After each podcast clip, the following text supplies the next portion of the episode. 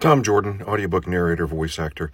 I thought I would take a moment to check out the local rags classifieds, that is, to see what used voiceover gear there is out there at a decent price. You don't have to buy new, folks. You can actually get a good deal.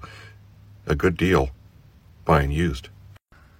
This is on Craigslist right here in the local uh, LA Ventura market. Sennheiser MKH416 shotgun microphone, nine eight ninety five, brand new. Here's a used one for 750 and another used one in Orange County for 750. Um, you have to be careful when spending that much money for a used microphone, although microphones in general are very robust. I bought a used um, Audio Technica AT2030 about five years ago that had a buzz in it. And uh, I don't want to pay to get it repaired because it's only worth about a hundred bucks anyway, if that. And uh, yeah, so there's there's that. But so you have to be careful.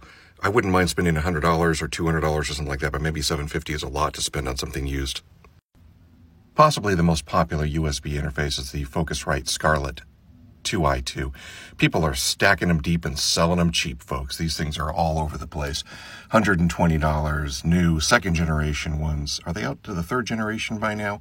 Maybe here's uh here's one for 80 bucks. Here's one that looks pretty much well, they kept it in the original packaging anyway for 130 bucks. But you can buy these things online with headphones for 140. So you don't want to spend that much money. So you better start getting these prices down online, folks. Again, like everything else, prices are going up on this gear. The microphone standard for the voiceover industry, the Neumann TLM 102, large diaphragm condenser microphone. These are on eBay. That 275 is the where it's at right now with 74 bids. Don't let the price fool you. $800 are best offer. These are used. Again, um, you're buying something without being able to test it first. 849 and it's in an open box. What does that mean? Better ask the seller. Um, 850 869 so still less than the $1100 you're going to pay retail for. But and it is on ebay which is a good thing because on ebay at least you get some buyer protection. If it doesn't work um, you've got some protection there. You can return it and you can fight it if it's on Craigslist or OfferUp or Facebook Marketplace or you name your local classified ad, um, you buy it and that's about it the person drives out of the parking lot where you met them to make the purchase, and that's going to be it. So buyer beware. Be careful where you buy it, what marketplace you're using.